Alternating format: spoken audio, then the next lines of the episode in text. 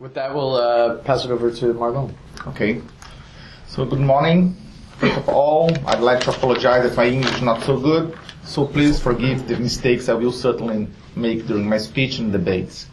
Second, I'd like to strongly thank Professor Leigh Payne for the invitation and all the staff at Oxford Transitional Justice Research, Transitional Justice Database, and our foundation for making my trip here possible. It's in this very brief presentation, I intend to report how, after 25 years, justice has approached human rights rights violations perpetrated during the military dictatorship, and to talk a little about our Truth Commission, which has been recently nominated. The military dictatorship in Brazil was established in 1964 in the context of the Cold War. Since the beginning, there was human rights violations, but in December 1968, the repression went to a higher level. The government ordered that any kind of resistance should be considered terrorism and conveyed, and as an internal enemy. that was the green sign to the broad perpetration of human rights violations. The use of illegal arrests, torture, rape, kidnapping, and summary execution became routine. The repression left around 500 persons dead or disappeared, and estimate that are more than, three, than 30,000 victims of torture. Thousands of people went to exile, most of them in self-exile, due to the fear of being arrested or tortured. In the mid-70s, almost all these movements and left parties had been smashed. All the movement that resisted the government and the left parties has, had been smashed. Around 1978, a movement in the civil society arguing for amnesty in favor of the political persecuted gained strength. Due to the pressure from civil society and the loss of popularity of the regime, as well their victory uh, over any form of organized resistance, the military government agreed with a partial amnesty in 1979. However, the amnesty law also stated that the crimes perpetrated by the public servants during the repression would be forgiven. It has been called a bilateral amnesty as it offers both a self-amnesty for the perpetrators and, and for the crimes of the dissidents. So both for perpetrators and dissidents. In 1985, the presidential elections by the Congress were won by a moderate opposition. So the last military president left the power in 1985. Under the, civil, under the civil government that was very close to the military, the new constitution was approved and the amnesty issued in 1979 was reaffirmed. No vetting in public services has, has taken place. No self-criticism has been performed in the armed force. No investigations about human rights violations were considered.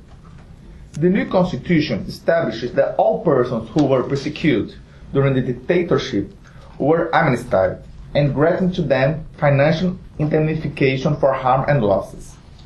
This rule can be considered the first transitional step in Brazil. So we started to deal with the legacy of dictatorship with reparation measures. In 1995, were created the Special Commission on the Dead and Missing Persons, which recognized 479 cases of death and disappeared people and granted financial reparation to their families. In 2001, an amnesty commission was created to grant financial compensation for any kind of damage, since economic harm, such as loss of employment, until suffering from illegal arrest and torture.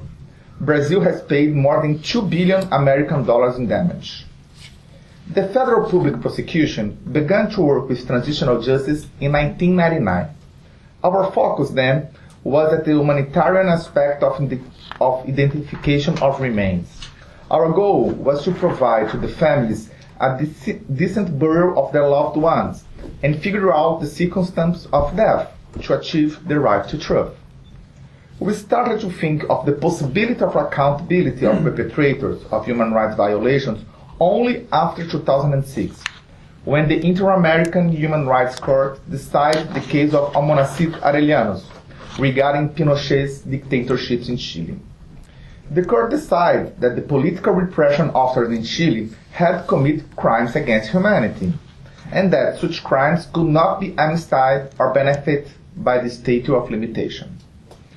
In late 2007, I presented to the Attorney General a study about Brazil's obligation to prosecute human rights perpetrators under international law and the jurisprudence of the Inter-American Human Rights Court. I have argued that Brazilian authorities have an international obligation to respect the rules established in the jus cogens. I defend that the use of the international customary does not violate the Brazilian constitutional guarantee that requests a written criminal law to define a crime. Because a crime against humanity is not a specific or a new crime, but a general clause that qualifies the way other crimes, other crimes were committed. For instance, a summary execution is, is still a homicide, but if practiced in a context of a widespread or systematic attack against a civilian population, it also constitutes a crime against humanity. At this point, I need to explain that the public prosecution in Brazil has, besides criminal prosecution, the duty of adopting judicial and extrajudicial measures to protect human rights and good governance. In that context, it has the power to institute civil investigations and public civil suits. Therefore, we have two big branches inside the public prosecution, one for criminal case and another for the civil ones. I have most of the time working the second one, in the civil division. I haven't had power to start criminal case. I could only require the criminal division to start a case. The requests do not bind my colleagues in the criminal office. They have autonomy to disagree with the arguments and close the request. In 2008, we have adopted two initiatives. We start a civil suit against two commanders of the São Paulo headquarters of the repression, where we estimate between three and uh, three and five thousand of people were arrested and tortured, and we made requests to the criminal division of the Federal Public Ministry, asking for actions in three cases of torture and murder. We achieved limited results from these first initiatives. In the civil suit, President Lula ordered the Solicitor General to support the amnesty law in the favor of perpetrators. The judge accepted this view and dismissed the action. In the criminal case, the prosecutors decided that the statute of limitation was a definitive barrier and reject our request.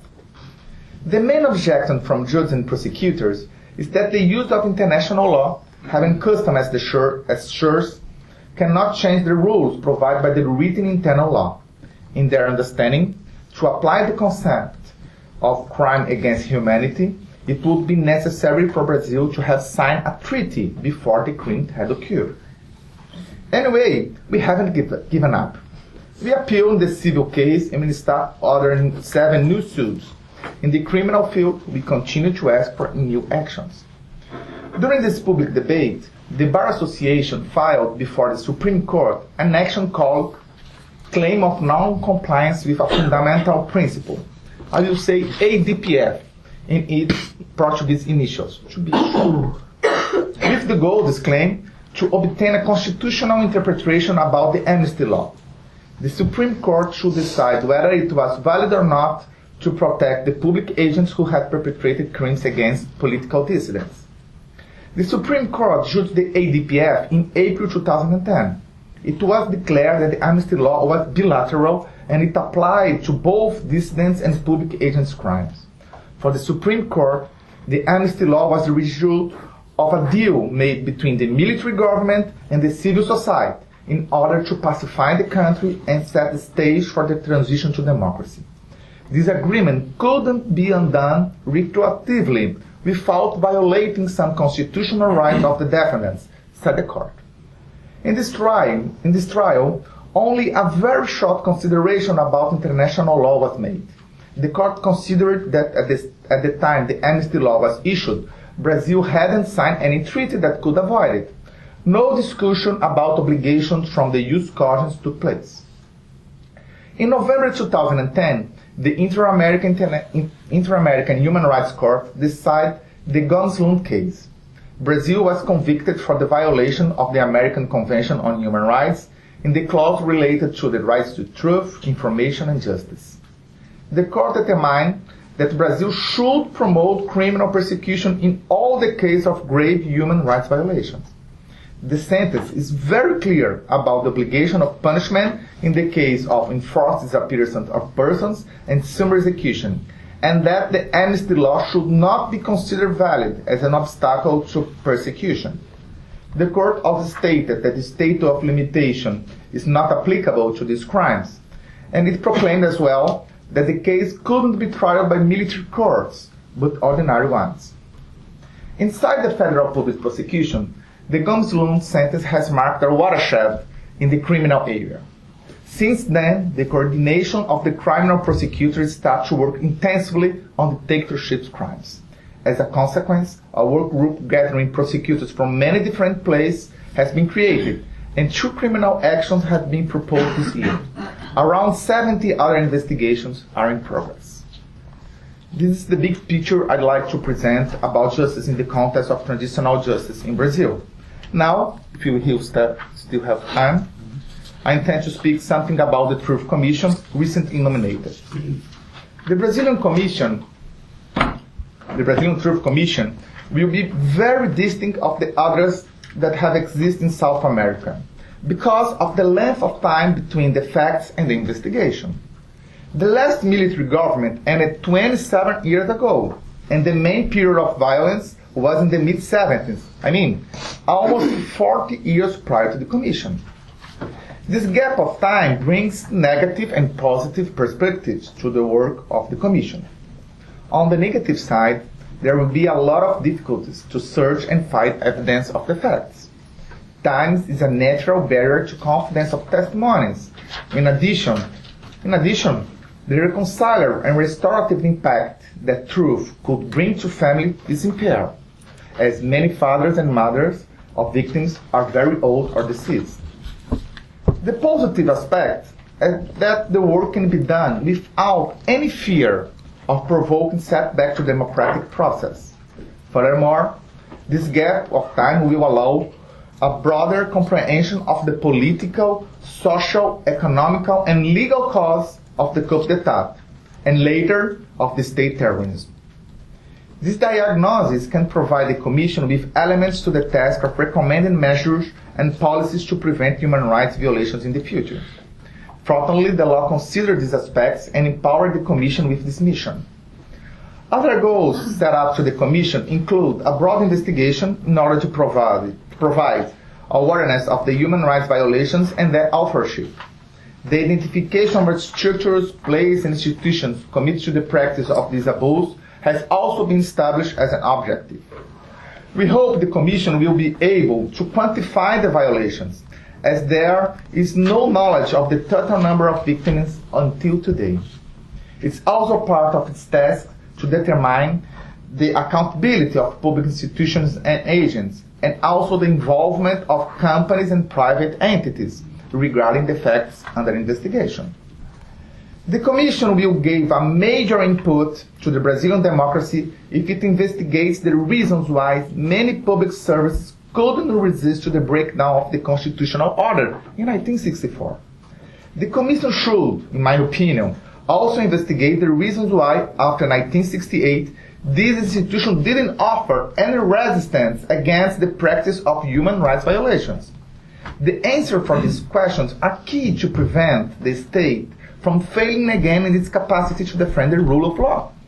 In particular, I think, the judiciary and the public prosecution have clarity regarding these answers, as they have the constitutional commitment to the defense of the legal order.